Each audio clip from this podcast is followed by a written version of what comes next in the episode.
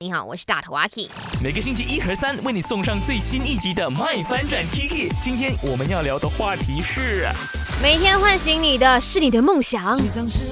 总会明显感到孤还是 alarm 你的闹钟呢？在我的 IG 那边，OK 看到的呢是佩恩，他讲说 alarm 啊，有时候也是发懵啦，但是 alarm 比较多咯。嗯，信，我觉得他这个答案是非常的对的。他说通常都是别人的 alarm。Chloe 讲星期一至五呢是自己的 alarm，因为在我姐妹之中我是最早上班的，星期六跟日呢都是被我姐的 alarm 给吵醒的。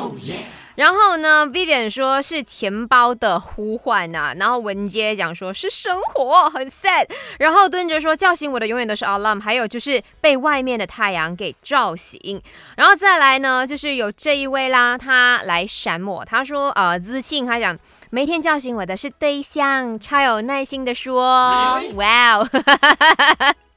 好了，我被闪到，但是你开心最重要。嗯，其实这一题嘞，我其实也是 inspire，除了把我自己的人生经历之外呢，我那天也听到了，哎，我们姐妹台嘞有一个朋友，她叫做 Kristen 啊，她就有跟我 complain，她讲说，她每天都会被她的 housemate 给，呃，还很多个 alarm 给吵醒，就是他们会夸张到。是走进 housemate 的房间，然后帮他关 alarm，因为那些 alarm 都叫不醒他的 housemate。但是我不会跟你们讲 Kristen 的 housemate 是谁了哈，你们自己去猜一猜。